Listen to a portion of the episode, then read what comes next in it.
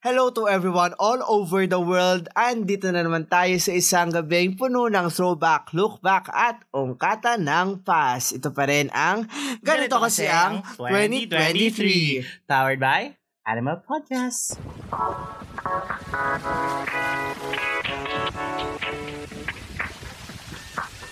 At kasama nyo pa rin ang striving scholar ng Rizal pero part-time ring striving chismoso ng Rizal. Ako lang to, si Lance Arevada. At ako ang inyong podcaster by day cramming atenista by night na kaya nagka-cram dahil bago gumawa ng schoolwork ay babasa muna ng chika. It's Saan? boy, Jacob. Yes. Sa internet, sa Sa Twitter, internet. sa Instagram. Hi, Kalat Jake. na kalatin ko saan. Oo, kaya tama ka na Jacob sa kakabasa ng chismis. Oo. Dahil feeling ko, um, kung magkakaroon man ng um, quiz o kaya long test sa chismis ng 2024, ay 2023 rather, feeling ko, ano ka, makaka 85%. Wow, bakit ikaw? Mga 95%.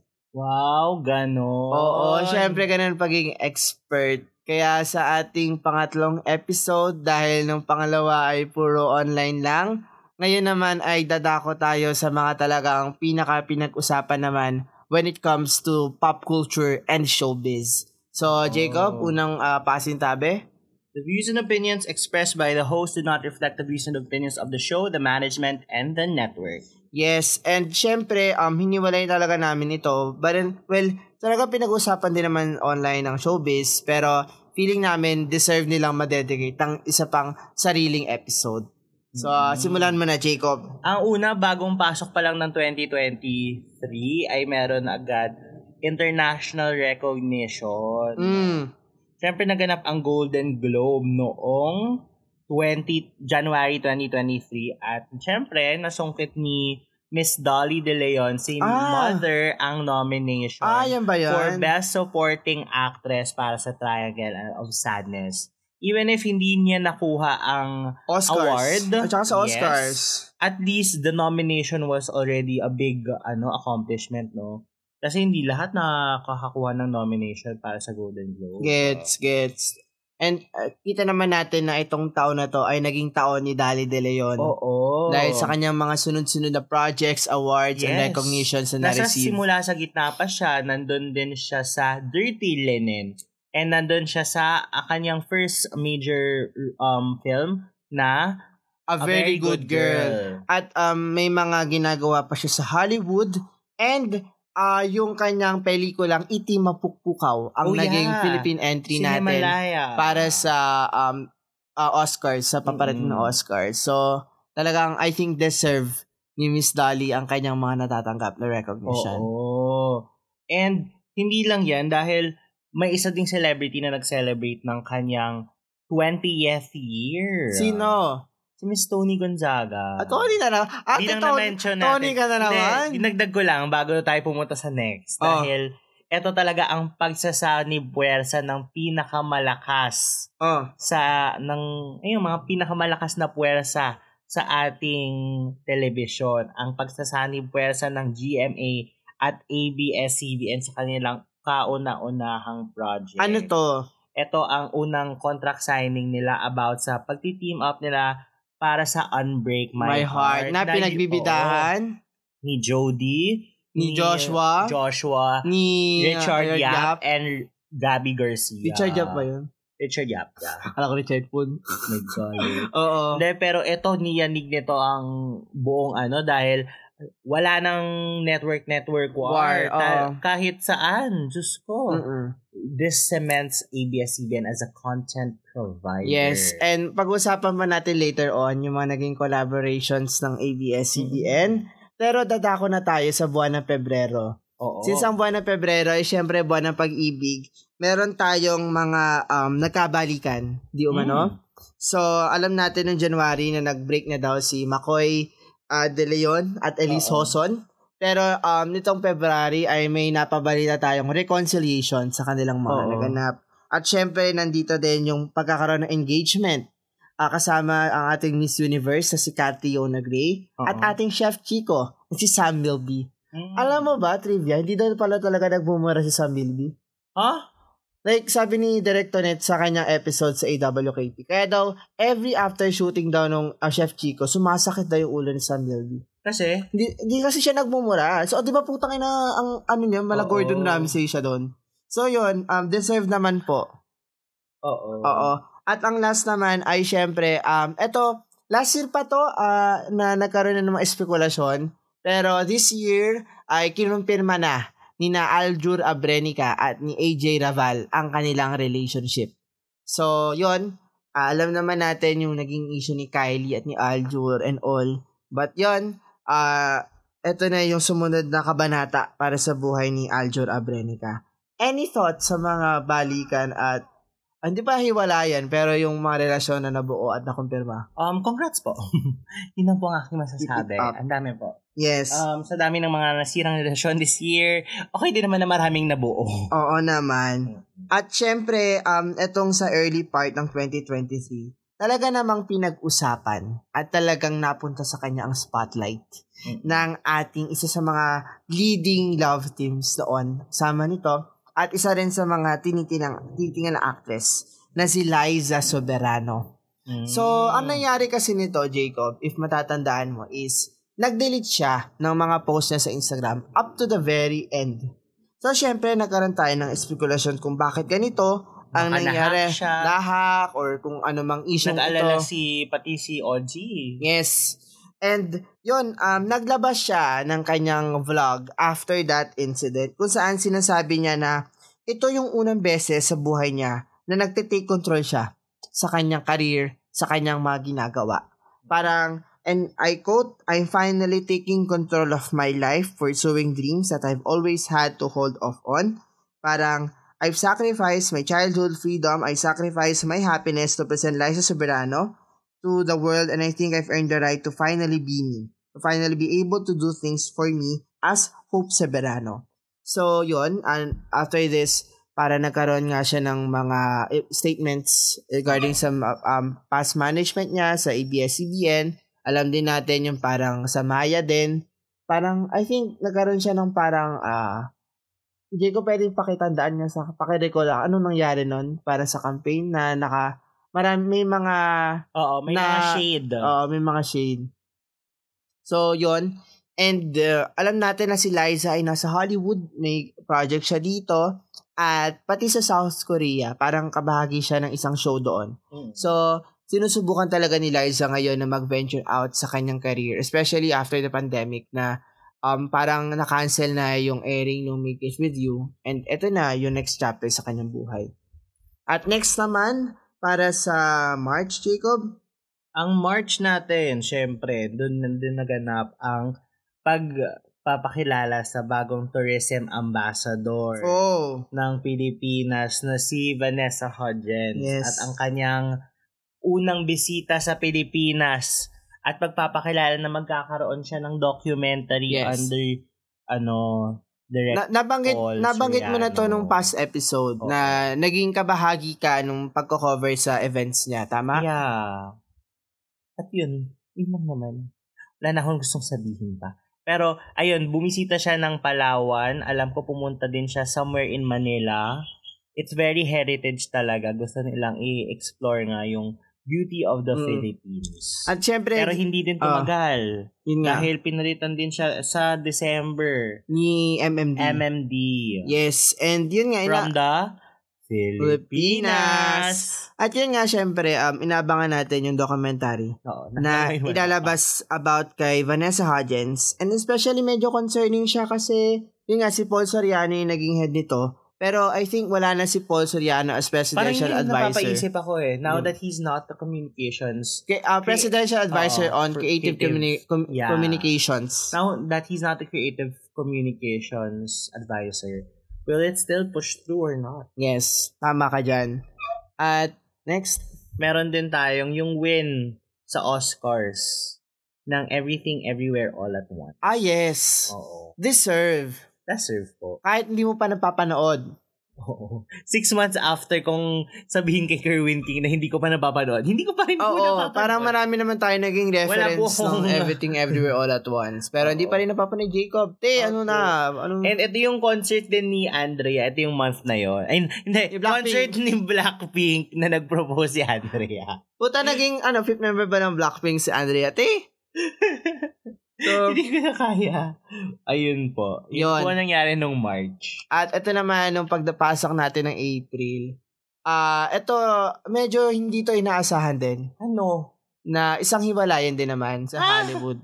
Eh, kasi after six Oh! seemingly blissful years together, naghiwalay na si Taylor Swift at ang kanyang nobyo na si Joe Alwyn. Yun yung mahirap. Yun Yes. yung, ano, out of all the breakups, parang yun yung pinaka, ah. Oo, ito syempre nung start to ng um start to ng taon na ito, si Joe Alwyn kasi isa siya sa mga pinaka nagtagal Yeah. na relasyon ni Taylor. Pero ito yung medyo mas low-key din. eh. Yes, um napansin natin to especially after nung Reputation release. Yeah. Na- Um nag-break na daw sila nung a few weeks ago after nung April. And um ito daw ay dahil sa quote-unquote differences in their personalities. So, alam natin na after, um, yun nga, after ng Reputation na produce ni Taylor ang Folklore, Evermore at Midnights. So, naging productive si Ante. Nung Oo. pandemic sila yung magkasama nito, ay nakita natin kay Taylor Swift yung parang pagiging mundane niya and private, especially with her relationship Yeah. with Joe Alwyn. And um, sabi ng fans yun nga, low-key lang talaga ito. Parang akala mo na kasi din as a fan na ito na yung endgame, Oh, siya na yung oo. last. Pero, talaga. yun nga, sadly, hindi pa rin. But, yun, um, well, meron sa talaga siguro mga relasyon na Yeah. it would be bound to happen na para mag-break. Parang may ano lang talaga kayo, may yes. time lang talaga kayo. to Yes. live. And hindi pa to matatapos ang balita natin kay Taylor Swift later on. But yun, um, nito ring April, ginanap ang unang 2023 Summer Metro Manila Film Oo, Festival Ako, nakapanood Yes. ka ba niyan? sa Amazon Prime. Anong pinanood mo? Mamaya. So, yun. Um, una dapat siyang gaganapin itong 2020. 2020. Parang arason kasi nito, syempre, para mas makiter pa yung mga films sa industry natin and hindi lang magsisiksikan sa December. So, pinigure out ito ng mga organizers na magkaroon ng summer version ng MMFF. And after three years, una siyang um, naga, nagawa na nitong this year lang. At ang mga entry natin dito ay Here Comes the Groom, um, Love You Long Time, About Us But Not About Us, Single Bells, Alex Gonzaga, your favorite na pinanood mo. O hindi ko pinanood niyan. Okay, Ang kwan- pinanood ko, Here Comes the Groom. Yes. At humakot ng awards dito sa Summer MMFF ang About Us But Not About Us ni Jerek Jun Lana kung saan Best Picture ito, then Best Director si Jun Lana, and Best Actor din para dito si Romnick Sarmenta. And yun, sampu yung nakuha niyang awards in total out of 12 nominations and sumunod sa kanya ang Here Comes the Groom with 3, I know, 10, uh, I stand corrected. 10 awards yung nakuha ng About Us and 11 nominations ito. But yung pinakang nominated nitong gabi mga parangal ay ang Here Comes the Groom. At 3 awards yung nakuha niya and um, nagkaroon din ng history nitong um, sa awarding night ng Summer MMFF dahil inawardan as Best Supporting Actress dito si Kalad Karen. Um, ito yung debut niya in the film industry. Mm. And um, una siya nagmarka bilang first trans woman Yeah. na nakatanggap ng ganitong major award from a major film festival. So, Yeah. congrats. Congrats Deserve mo yan, Ate Kalad Karen. Deserve ng dilig from UK. Na ano yan eh, kay Kalad Karen. Mm. Okay? Oo. At dito sa may, ang dami kong entry. Go. Apat. Pero, bibilisan natin bawat isa. Ito ang pagpapakasal ni Pia. Words Cayetano? back. Ah, words back. Oo, kay Jeremy. Mm. Pero kung pare pa lang yung last name. Jeremy Jones. Johnsy ba? John C. ba? Hindi din ako sure. O, bas Johnsy. Johnsy Basta, Sup Sup. Si Jeremy. At dito din nag-umami na finally si Coco at si Julia ng kanilang 12-year relationship. Oh, di mo kinaya. 12 years pala sila. Oo. Actually, gusto ko ng ganon. Yung parang biglang hindi pala, hindi alam ng mga tao na kayo. Tapos biglang, after 12 years, tapos biglang doon mo lang marireveal na, uy, may jowa pala to. Oh, pero I think ano naman na, even I think years alam before, naman alam na. naman na. parang ah nakumpirma na lang. Gusto ko yung pacing na yung chismis is may anak sila. Ang nire-reveal pa nila is yung relasyon nila. Oo. Pero yan nga daw, parang Baka yung anak nila ipapakilala nila pag po na 10 years old na. Oo, well, wala naman din masama. Especially, relasyon nila yan. They get to set their own terms. And ang uling usap-usapan narinig ko, ay dalawa na nga daw ang anak. Oo nga. Sabi lang nga, ni na Christopher Minyan ha, hindi naman kami sina OG dito Tsaka sa di ba ah. nag-early exit din si um, Julia from Provinciano? Hindi yan tinapos. Hindi wala siya until the end, di ba? Namatay siya eh. Oo nga. I don't know if early exit or talagang namatay siya. I thought she was meant to be Endgame. the endgame na ni Cardo. Oo. Yun yung, the, that's how it was. Parang yan nga. Ano, build up. Pero, ito naman ay, yun nga, ah, nakita na natin sila, but, na, ano na rin eh, since I think early 2010 sila una Oo. nagsama, and From kinoconfirm na- 2011, Anong show? walang hanggan. Oh. So, um, may mga espekulasyon, may mga question din na May mga na-raise. issues. Kasi Oo. yung age gap, ano bang age gap nila, Jacob? I think that was the time na 2011, so that's like Catherine and Julia were like, Uh, uh, i-search mo ang age. I-search mo ang age. okay. Sige, magmamas po tayo dito. Sige. Coco Martin po ay 30 years old during that time. Ila- ah, while si Julia Montes ay 1995, 5, 16 years old. so, po 16 nun. and 30 years old Oo. nung 2011. Yes. So, ilang taon na sila ngayon? 2011, 16, uh, 28 and 42. So, yan nga naging tanong dito kung nagkaroon ba ng grooming, especially in the part of Coco. Especially 16 lang si Julia Montes noon. But, yon tingnan natin later on. Oo. Meron ka pa ba for me? Marami pa. Go. Ito ang launch ng kauna-unahang um una siyang branded as a BL dating reality show na binago na lang nila at ginawa nilang queer dating reality show ang Sparks Camp na nakita natin ang endgame Eh, may iba to? na oo, May may siya nag-launch. Ah, talaga? Na nakita natin ang endgame na si Justin at Alex na in fairness ha, Stay strong. may ano, kahit ang Madaming ng lamat. Third part ng Oh, hindi man third iba. party pero um Love triangle. love triangle matatag yes. at doon na syempre nakita natin yung Carl at Mm. Nat Ni- not, Nate ay na, te, not. si Nate video pala. YO yun eh. si Carl tsaka si Nick, Nick sila, oo, sila. But, Oo. yun. Gusto ko yung, nalilito na ako kasi ayoko, ayoko sure sa mga names. Oo, naalala ko lang after a while. Yes. And then, um, yung mga naging guest natin sila, uh, yun nga, si Bong, Stanley, and all. So, At may huling dalawang entry pa ako. I'll go. ang ang lamat sa pagitan ng friendship ni Teacher Jorcel at ni Sarah G na kinailangan pa ni Sarah gumawa na magkaroon ng bagong choreography para sa tala. Dahil umano ay nagpa-charge si Teacher Jorcel ng 150,000 para lang gamitin ang choreography ginawa niya. At pinakahuli ay ang Writers Guild strike. Yes, pati sa Screen Oo. Actors Guild. Yes. Sa SAG, AFTRA. Yes. Ano Oo, meron nan- doon? nakaka-apekto ito dahil syempre may mga productions na nahinto, na hindi natuloy. And actually, naka-apekto to sa mga pinapanood kong shows. Yes. Dahil nagpatuloy pa naman yung mga reality shows ko, pero mas marami na yung frequency niya. Grabe na yung frequency niya.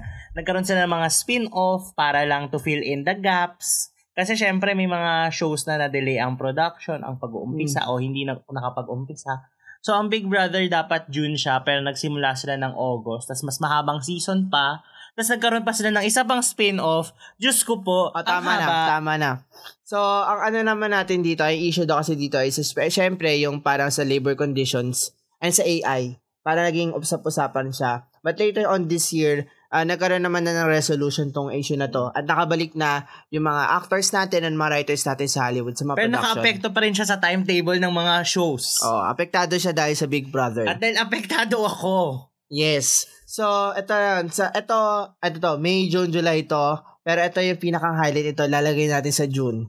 Siyempre, ang dispute, ang girian sa pagitan ng TVJ at ng Tape Incorporated. Oo. So, alam mo ba, Jacob, paano siya nagsimula? Oo, kasi yun yung sinulat kong article para sa Rappler. O, paano nagsimula? parang 'di ba nagkaroon February pa 'yan Mm. na parang gustong may rumors na na gusto ng mga halos host na ipag-step down na ang TVJ at i-reformat ng buo ang Itbulaga. Yes. And isa sa mga naging clear na action nito ay yung ah, pagre-retire daw ni Tony Toviera sa board ng tape. So, si Tony Toviera kasi ang long time naman na kaibigan na ng TVJ and siya yung kumuha sa tatlong ito sa pagsisimula ng Itbulaga. And then yun nga, may rumors ka kagaya ng sinabi mo na may papasok na ganito and iilan na lang daw yung papalit. Ang alam ko, si Jose, si Wally, saka si Alan. Wala si Paolo. So, may mga gano'n na si Maine din daw, papalitan ng anak daw ni na halos host and all. But, ah, parang, despite itong mga haka-haka na to no start of the year, parang eto na, parang na-cross na yung bridge. Parang eto na talaga yung simula nung formal start nung separation noong May 31, 2023. So, nangyari naman dito ay um, ang TVJ, ang mga um, cast ng Itbulaga, nandun sila sa studio, sa APT studio sa Marit Kainta. Pero hindi sila pinayaga mag-live ng tape. Alam mo to? Mm-mm. So, um, eto naging ano na lang to eh. Naging statement na lang to na lumabas sa online channels ng Itbulaga.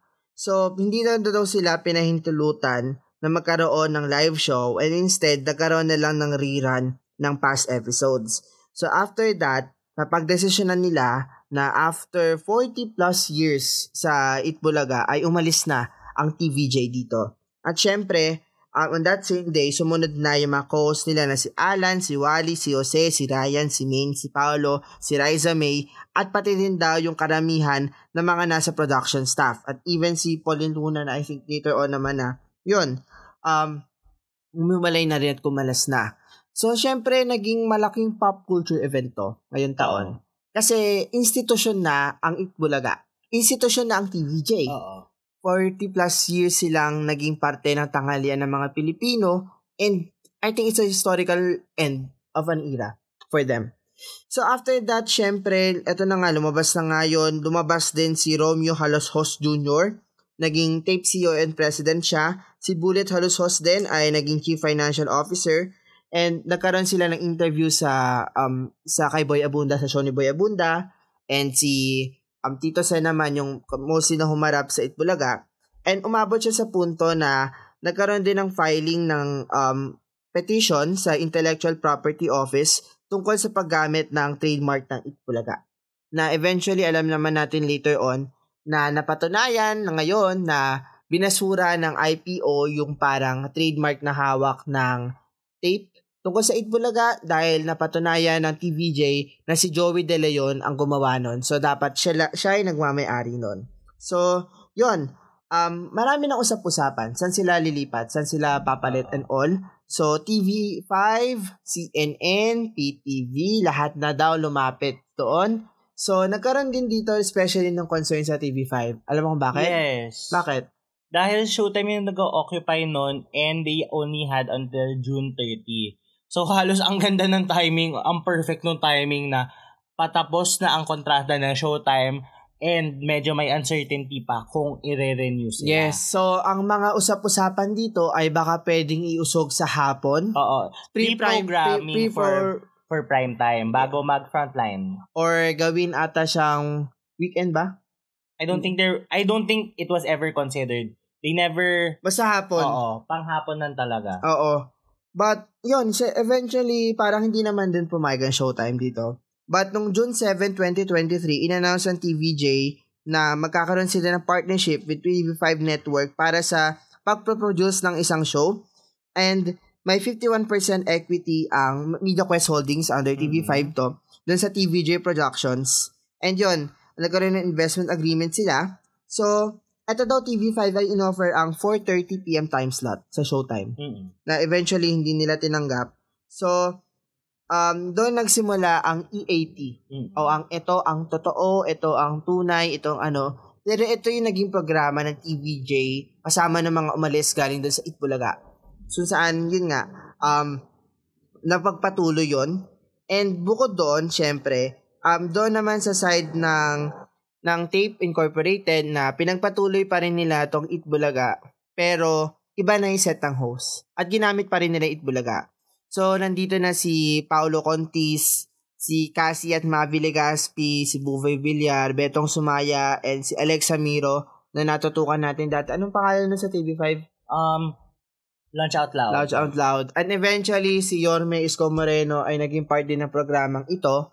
So, yun. Um, nagkaroon na ng parang salpukan na. Tatlo na yung naging players sa noontime shows natin with, with regards to that. And ang notice, ang isa sa mga, I think, notice, na notice talaga dito ay yung um, segments. Iba-iba na yung tawag. Wala na yung one for all, Pinoy Henyo as we know it, and iba-iba na siya. So, interesting ito. And sa part naman ng Channel 2, Kapamilya Channel, Jacob, ano nangyari? Okay, eto na nga. For months, medyo, for a month, parang aligaga ang mga tao na mangyayari sa showtime. Wag silang, parang ang ano ng mga solid showtimers ay wag silang pumayag na ibigay ang Ah, Afternoon. nakunin ang 4:30 time slot dahil hindi naman talaga 'yun ang ano, ang core talaga ng showtime. Ang core ng showtime ay noon time at dapat manatili sila sa noon time. So sabi ng mga tao, kahit i-keep lang sila sa Kapamilya Channel, kahit sa A to Z lang, masaya na sila doon dahil nung simula naman talaga sila A to Z nang naman talaga tsaka um ano yung isa? A to Z tsaka Kapamilya Channel. So um sabi ng mga tao, peop- they can live with that. And may showtime online naman. So, kayang magpatuloy. Kaso nga, yun na nga ang napan- napansin din naman na lumaki na ang pwedeng ipamigay na papremyo ng showtime nung kinuha na sila ng TV5. So, nung June 20 ay kinonfirm na nga na ang It's Showtime ay e-ere sa GTV. Ang Yes. second channel ng ang subsidiary ng GMA. GMA. So, ito yung dating Channel 11. Oo. At dahil dito, ayun na nga, noong June 28, pumirma na nga ng Engrande ang kanilang contract Oo. signing. Ang buong Showtime family sa ano, Sa Sa- GMA. oo. At ito ay ang hindi, hindi sa, sa GMA pumirma, sa Seda Vertis North sila. Ay, okay. Sino nag-organize? GMA. Oh, GMA. Tsaka ABS. Okay. At ito yung tinawag At ang nilang... hosted ha, Sino? Iya and Robbie. So, Oh. one from each. Yun na nga, ang sabi nga nila, di ba, ang kapuso at kami- kapamilya ay pinag-isa. Oo. Oo. Go. At dahil doon, nagkaroon ng pinakamalaking launching kung saan Showdown. Oo, showdown. Pasabog. grabe, Back to back to back. Nandun si Barbie Fortesa, si Sanya Lopez, nandun si Christian Bautista, Sa Showtime. Mark Bautista, sino pa ba? Si Mamang Pokwang na nandun din. So, Lahat-lahat. oo. At sa side ng Itbulaga, nagkaroon din sila ng launch nito. Oo. And nagkan sa Sharon Cuneta. Ay, hindi. E- EAT, EAT, EAT, EAT, EAT. Sorry. Si, si, si Di Sharon, Itbulaga ata, yun pa rin. Same program. Sila sila pa rin. sila sila ata. At least, solid. Okay. At least, ano pa rin, matibay Sige. pa rin. At So, sa EAT, meron sila. Sharon. Shawi. Siya lang ba? Parang. I think, oo. Pero, Ay, hindi.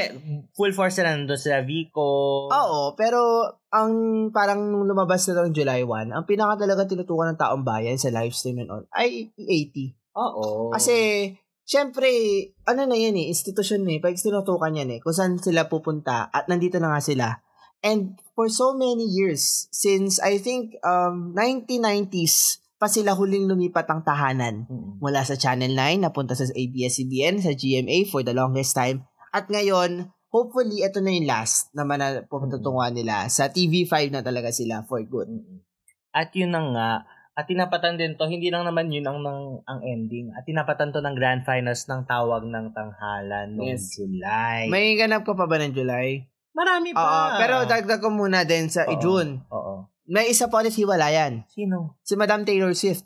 Oh my God. At ang kanyang short-lived romance kasama ang the 1975 vocalist ata na si Matty Healy. Oh my God. So, medyo may kilang siya. Questionable nga siya kasi medyo cancelled itong si Matty Healy. But yun, nag-break din sila ng for a while lang din. Oo. Medyo maraming ending in July ha. Dahil dito din nanalo na sa Seoul International yung awards. Yes. Si Catherine for Yes, International I love you, Drama Catherine. Ac- Actress. And dito din sa buwan na to kinasal si Arjo at si Maine. Oh! na naging may comment pa si Kabayan. Kabayan na nag-trending about bakit ba naman pi- pinush pa talaga yung kasal na yun eh sa gitna ng bagyo. At syempre, ba't natin kakalimutan ang Barbie at Oppenheimer? Mm-mm. Oo. Barbenheimer ang- oo. phenomenon. ang pagtatapat ng dalawa. Oo, parang ano siya eh, naging healthy competition siya, especially with the Oo. film industry. And doon mo talaga makikita ang muling pagsigla. Mm especially sa. Hollywood. Mm-mm. But yun nga, ah, maganda siya kasi ah, sa una side, you have this bright, feminist, um, girly, pop girly na film. And then on the other hand, you have this historical long form na parang grabe rin yung technical effects na lahat, hindi talaga CGI. So, napapakita na... Oppenheimer ka ba? Hindi, hindi ko pa napapanood.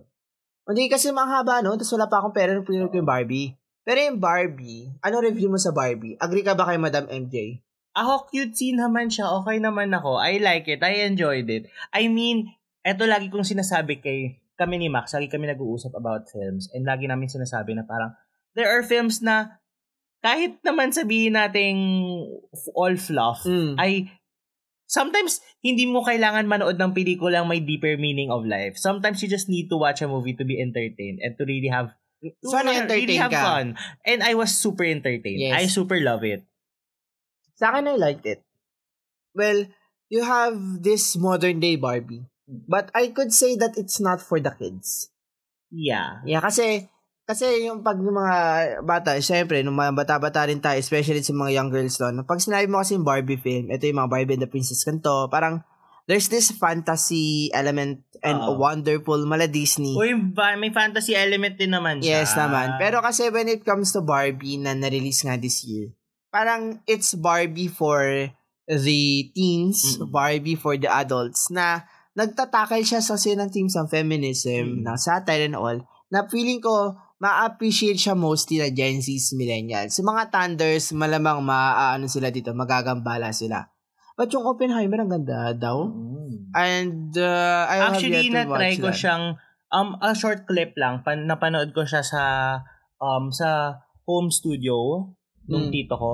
And super ganda. Mas ma-appreciate mo siya kapag ang ganda nung, nung Quality. Yeah, nung quality. Lalo na ang, if ang ganda ng quality ng cinema. Yes. So, Kasi the sound is so crisp. So, sana hindi lang Barbenheimer, but sa local films natin. Sana may ganun din Oo. tayo. Meron ka pang July? Wala Wala na. na. Dahil, speaking of local films natin, syempre, inulunsad din naman noong August ang 19th Cinemalaya Independent Film Festival na kung saan naging bahagi tayo dito, Oo. Jacob. Syempre, nakanood tayo At dito. ang ano natin, ang ating uh, mga Na- kaibigan sa Anima Studios Yes. ay maraming entries. Una na dyan ang Rookie. ang Marupok Af ni um, Direct Hindi ba opening film nilang yun? Pero film pa, nandun pa rin sa Yeah, cinema lineup. oo. At syempre, ang Third World Romance. Meron pa. Ay, yung sa When This When Is All, all over. Yes. So, yun, um, marami siyang nilabas. Nagkaroon kami ng pagkakataon na panoorin ang, Ang tatlo. yes, ang Rookie, ang When This Is All Over, at ang Third, Third World, World Romance. Romance. So, anong masasabi mo sa mga napanood natin? Mabuhay ang pelikulang Pilipino. Yes. Super na-appreciate ko. Ang ganda. Ang ganda. Wow. Number one, number one. Number one, number one. Ang ang best film dito ay ang Iti Mapukpukaw na nabanggit nga natin na official entry natin siya to the um Oscars when next para sa next year. And Audience Choice Award ang Rookie. Which is I think deserved kasi I think it's one of the first films in recent history in Philippine cinema na mag-feature ng sapphic relationships especially in the context of a Catholic school oh, yes. parang I think uh, yes, it's an independent film. So mas brave ang pag-explore sa ganitong narratives. And I think this speaks a lot, especially when it comes to representation. Tama. na- Well, alam natin yung pag-spark ng BL, but Mm. iba pa rin and hindi talaga masyado na highlight when it comes to lesbian relationships. Mm. Na I think talagang na uh, appreciate ng gusto when it comes to this film. Mm-mm. And syempre, ito namang August, inilunsad din um, all roads uh, lead to Manila during this time ang 2023 FIBA Basketball World Cup. So, ito, ang host nations talaga nito ay ang Philippines, Japan, and Indonesia. But yung karamihan na ng mga semifinals and grand finals ay sa Pilipinas ginawa. So, natutukan natin dito yung um, pagkasagawa ng mga events sa Araneta, sa MOA Arena, and sa Philippine Arena. And syempre yung campaign ng Gilas Pilipinas when it comes to this. At ang record nga natin dito ay nagkaroon tayo isa lang ng panalo sa World Cup nito. Pero may mga close fight tayo nung una. But uh, hindi tayo nakapasok sa second round nito. And ang panalo natin dito ay laban sa China. So, ika nga nila ay battle for the West Philippine Sea. At isa sa mga talagang pinagbuntunan ng galit ng fans ang pag-coach ni Chat Reyes when it comes to the Agilas Pilipinas. Alam naman natin na si Chat ang long-time coach niya nung muling bumalik ang sigla ng Gilas itong early 2010s. Pero yun, madami siyang questionable na nangyari sa kanyang career um, nitong later on na talaga namang yung mga basketball fans natin nag-call sa kanyang resignation. Ang sabi ni Chat Reyes ay judge me in the World Cup. Parang marami daw points for opportunity to like learn and all. But given the lackluster record of the Philippines during this time, ay nag-resign na si Chat Reyes and si Coach Tim Cone ang uh, interim na coach ng Gilas Pilipinas and nung campaign nila ng Asian Games ay nakakuha pa tayo ng ginto. So, yun, medyo highs and lows ang Philippine National Basketball Team natin when it comes to August. September? September. Siyempre, hindi ko kakalimutan. Ang A Very Good Girl. Yes. Si Mother. Ang ganda ng pelikula. Napanood mo na ba?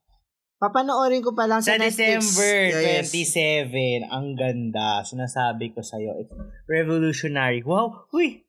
Hindi. Pero ito din yung buwan na nilaunch ng GMA yung kanilang AI Sportscaster. Na hindi ko na alam kung ano nangyari after. Tinuloy pa ba nila yun? Hindi ko alam kasi sa NCAA ito eh. Oo. And I don't watch NCAA. I'm sorry. Yes. And dito rin, ang nangyari ang kay Lala Soto. Ah! ah islook mo na yan. At sa isang episode nila doon sa segment nila na Isip Isip bata. Bata ay, syempre, di ba may pilian nga na parang i- i-aak mo yung bagay. Tapos, ang ano nun ay, ano daw ang masarap ikamayin na pagkain. Tapos, ang kay Ayon ay cake. So, nagkaroon ng uh, Na, and may cake na naman na nasama sa mga Oo, balita ngayong cake taon. talaga ang ano of Go. the year. So, pagka ano ng cake, ay siyempre si Meme Vice humirit. Or hiniritan si Meme Vice na parang anuhin niya din daw yung cake. Pero si Meme Vice, gamit naman niya yung daliri niya Yes. pangkuha ng cake. Eh, iba ang reaksyon ng mga Thunders. Oo, thunders ng MDRCB. At nagresulta ito ng 14 day suspension para sa Yes. showtime. Ito, ito, ah, yes. Ay, sa akin pala ito, no? But I think, ano mo, September nangyari yung resolution. ay yung October. I mean, October Ah. yung ano. go pa muna sa September. Kaya inappeal muna siya ng ABS and all that. Parang nagkaroon ng reconsideration. Pero nung nagkaroon na ng final decision ang ah, MTRCB. MDRCB ay hindi na to inapela at hinayaan na lang to ng showtime na i-act lang nila to. Kaya Mm-mm. tayo nagkaroon ng It's Your Lucky Day for 14 days. Yes, September, go. Mm-mm. Ayun na. Oh, yun na yung Yes. September. Ayun na nga, speaking of It's Your Lucky Day, so, um, ang nangyari kasi sa issue naman ng Showtime ay, may pagkakataon pa sila actually, na umapil pa sa Office of the President. But hindi na lang nila ginawa later on, and hinayaan, nirespeto na lang nila yung desisyon ng MTRCB. Although, ano mo nang take mo dun sa issue kay sa IC? Ang OA. Di ba? OA. I mean, okay, siguro issue kung daliri ni Ayon yung pinang ano. Oo. Pero kung sariling daliri yun ni Meme, so, Saka may double standards when it comes to same-sex relationships. Parang dito din inano na bakit daw si Tito Soto nung naglalampungan sila, hindi man lampungan-lampungan, but nag-kissed nung um, ay, sa naglampungan sila noon. anong launch ng EAT nung July 1 ay bakit daw itong mga magulang ni Lala ay hindi daw nila pinatawag tapos itong sina Vice dahil lang sila ay bakla ay ganito yung nangyari sa kanila. And yun nga, dahil nga nirespeto nila yung desisyon, so for 12 days, 12 days lang, um, nilaunch ang It's Your Lucky Day bilang kapalit na showtime. Ito ay pinagbibitahan ni Luis Manzano, Robbie Domingo, Ma'am Shimelay, at ni Jenica Garcia, ni na Andrea Brillantes at Fedeline, um, uh, Francine Diaz. si and Andrea, Kalisha. gano'ng kadala siya lumabas? Parang hindi lang sila like lagi. Parang there was a certain episode. Parang shifting nga sila, yung Yeah, dalawang shifting. love team. So, yun. Po, ano siya eh. Parang naging uh, pre-showtime era siya. May mga game show, pakulo, Oo. and all. And yun, for 12 days, well, uh, maraming nag-hope na Uy, ang makabalik daming din. ang ganda niya, oh. And the fact na sinama siya sa sa Christmas Station ID, I'm ano, I'm positive about it. Yes, parang marami din nagana na sana makabalik magandang klaseng programa. Well, maganda din yung showtime, pero ibang klaseng flavor naman din yung dinala ng It's Your Lucky Day. And, and ilan din sa nangyari this um October noon ay ang um yung kantang Ere. Mm. Naging first Filipino song siya to enter the top 100 ng Spotify Global Charts. So, congrats sa Juan Carlos dyan. At si Captivating Cat Cat ng Antipolo City ay kinoronahan bilang grand winner ng second season ng Drag Race Philippines. Mm-mm. At syempre, um, papasok tayo sa isang makabuluhang buwan na talaga namang naging pasabog and all. Jacob, ano ba nangyari ng buwan ng Nobyembre? Naku po, heartbreaking month. Siyempre, ang dami nangyari nung November. Ito na muna, unahin na natin ang magandang balita. Ang top 10 finish ni MMD sa Miss, Miss Universe. Na medyo, ang daming questionable mula sa results, results na yon dahil according sa kanila ay siya na nga daw ang best in um, national costume Hakot Award. ang dami niyang award, lahat ng award nakakuha niya at siya pa yung nakakuha nung fan vote, siya pa nakakuha ng Sparks for Change, yung Advocacy Award and all that. Lahat yun ay nabag niya at iba yung iba yung laban niya sa ano. I mean, alam naman natin na ang ending is si Miss Nicaragua ang Well, mananalo. malakas Pero, naman si. Miss Nicaragua, pero talagang palaban si MMD. Pero you can see that she gave a good fight and she know and alam mong iba yung ano niya, talak niya if makakapasok siya sa top Ah, wag lang ageism. Oo. Ah, Medyo ano na talaga. oo, taka ang ano din naman kay MMD nun ay parang syempre it comes from the fact nung last year, nung 2022, na Miss El Tocuyo tayo. Oo. So, Ah, mara- I, I can't say na El Tocuyo. Parang kasi- Ah, medyo, expected ba na kahit top Mm, 20? for me, lackluster. But, yun nga, so malaki yung pressure kay MMD na mag-perform. Oo. And I think Kasi- she delivered it well. Oo. Kasi kapag hindi na naman siya pumasok, medyo alam na nating tagtuyot ira na tayo at hindi na tayo makakapasok for the next Tsaka it also years. comes na yung bagong management na Miss Universe ay nangyari But, ng ano. you know, I think this is something different kasi this is something na siya talaga yung nag-take over. She had a lot of creative input into her decisions. Something that I think we saw last with Catriona. Talaga? Oo. Kasi I think, di ba parang yun din naman yung criticisms with the last few Miss Universe na si Rabia, si uh, ano, si Ce- Celeste. Celeste. I'm not sure about Bea if may ganong criticism. So parang medyo change sila ng um, MUPH organization too much na ang layo na nila from who who they were when they won na parang hindi mo na makikita yung same glow sa kanila when they competed in the international stage. And, simula na to, ang issue mula din syempre ang patutsadahan ni Vice Ganda at ni Christopher Ay, Min. Ay, wak, wak, wak, wak, wak, wak. Oo. Ang daming, ano, ang daming talak doon at ang daming mga nangyari. Well, si Madam Christie naman kasi, in start of the year pa lang, marami na siyang kuda. Especially nung panahon ng EAT, Showtime, Itbulaga, um, yung balasaan na nangyari m- marami na siyang patutsada. Mm-mm. Tapos ngayon na binalikan siya ni Vice Ganda, siya ngayon yung parang nanggagalaite. Oo. Ano sabi niya? Ano sabi niya? Wak, wak, wak. Hindi. Ano sabi ni Ay, Christopher baba, Min? ah, hindi ka babae. Kahit ikaw, kahit napupunta ka sa ah, malayo lugar.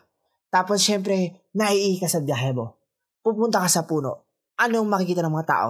Sasabihin, Hoy, ikaw, bastos ka. Iihi ka pa rin sa pader. Gumagano siya. Hindi ka babae. Gumagano si Madam Wow. Christie.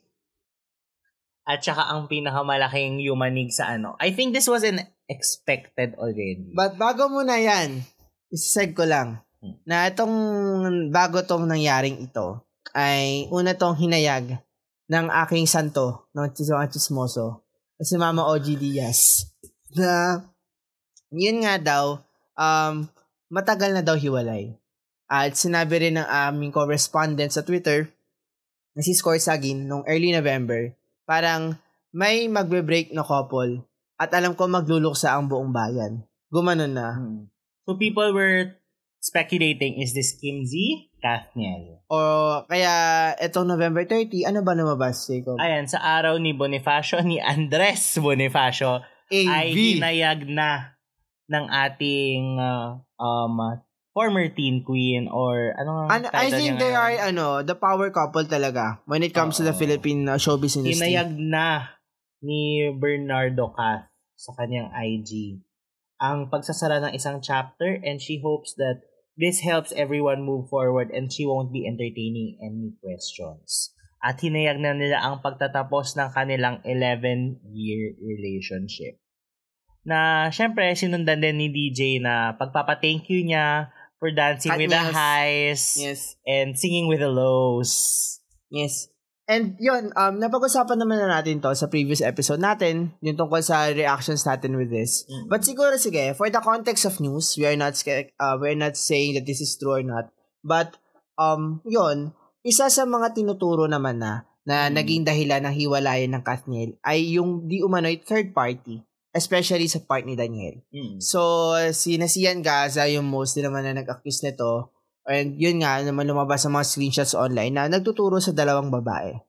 Una ay si Andrea Brillantes. Na wala tayong narinig mula from her. Yes. Or kung may narinig man tayo ay wala din tayong nakuha mula sa yes. kanya. ah unang pinaka talagang unang lumabas ay si Andrea Brillantes di umano ang naging dahilan ng hiwalayan ng Kathniel.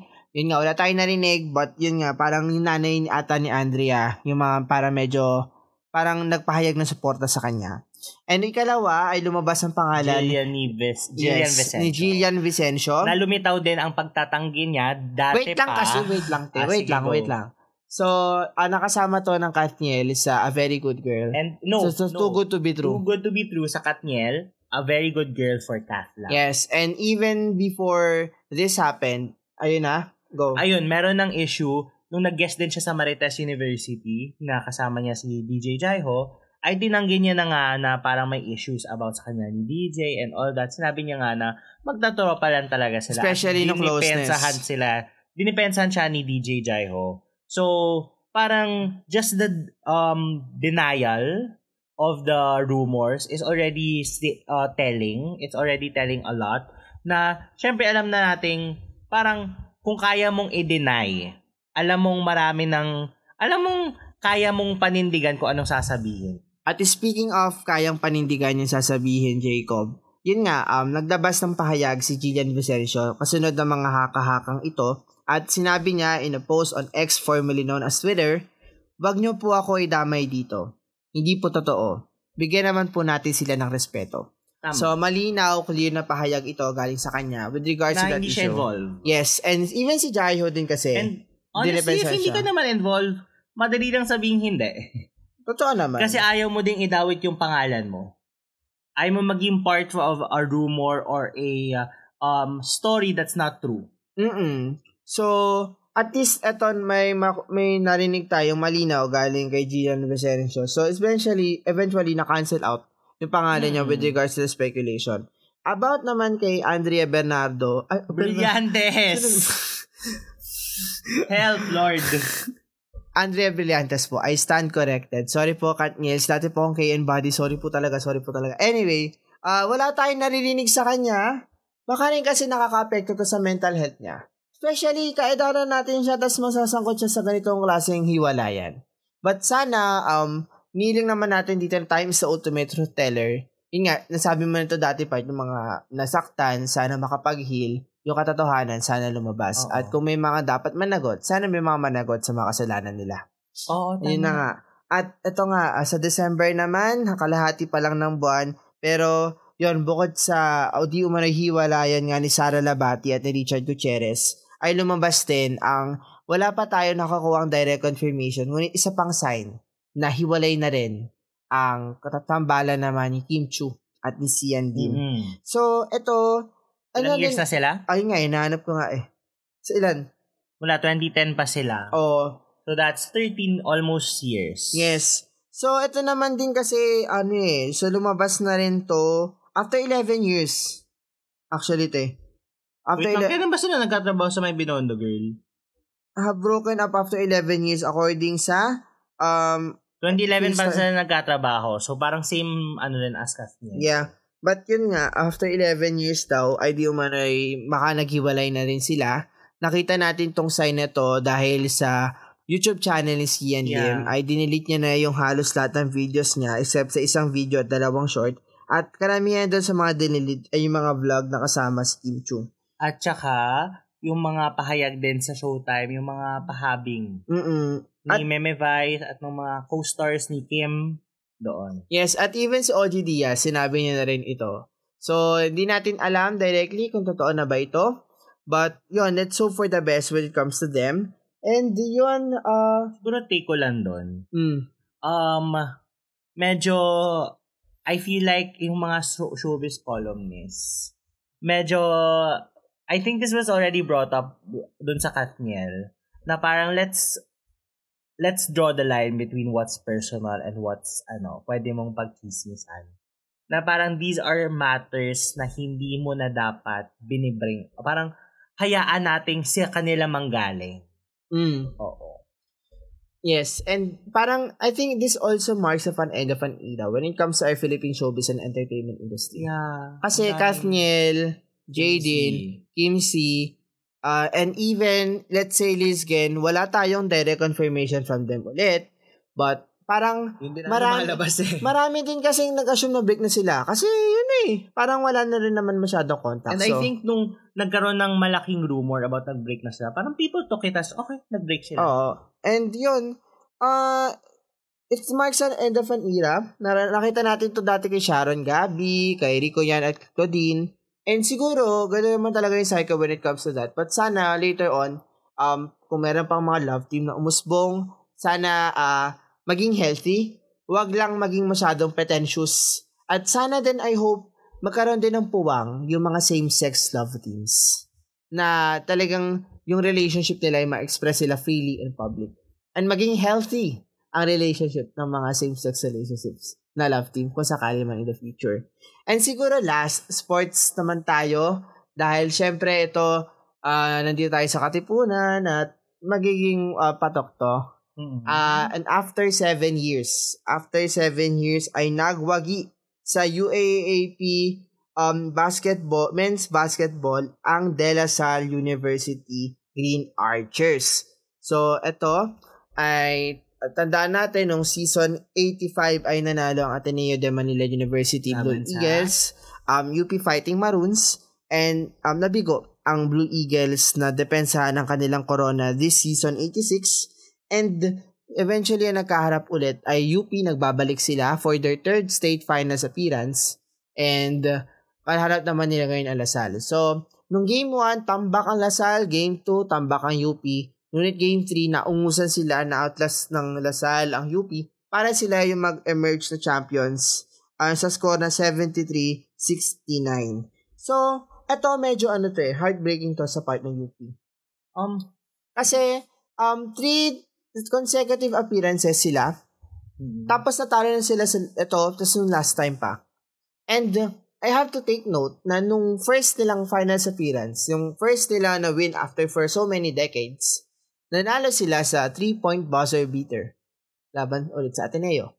So, um, even if napakarami nilang caliber ng players, pero yun, na, nabigo pa rin sila na makuha ulit ang kampyonato sa UAAP. At ang naging um ang naging men's uh, men's so MVP dito ay si Kevin Most valuable player. Men's, ah. Men's valuable player. Sorry na, ay si Kevin Cambao at nakita din natin And di- the first Filipino MVP. after for so many years daw kasi Yeah. puro foreign After service athletes. 30 or Kiefer. Kiefer ata. Basta yon. And na, na- nakita din natin na pagusbong ng um, bagong love team, Na? Kitnell. Oh God. Yes. Ah, nakita din natin dito na talaga naging public na din ng relasyon sa Oh pagitan God. ni Evanelli, ang um, isa sa mga player ng DLSU Green Archers, at ni um, dating anak ni dating President um, Duterte and kapatid ni Vice President Sara Duterte na si Kitty Duterte. At yun nga, uh, on the side of the Loyola, Loyola Heights, ah eto, nung sina, nag, ah, nag, nag, ano tayo, pinailawan natin ng kulay green, yung Church of the. Jesu, bilang pakikiisa at pa-congratulate sa mga kaibigan natin sa Lasal. At sabi nga ng, I think, uh, President ata ng Lasal, we are Yeah. one in defeating UP. Yes. Na syempre, cancel na naman. Ito yung mga elitista, talaga pagtutulungan. So, nagkaroon ng discourse. And ang huling pahayag ni Father Dakanay mula sa Ateneo ay, um, we didn't win, but we collaborated with the South. ah. So, buhay na buhay ang campus uh, rivalry when it comes to basketball. Oo. So, yun. Um, marami pa siguro mangyayari. Malay natin yung mga anunsyo pa ng mga 17 hiwalayan. pa.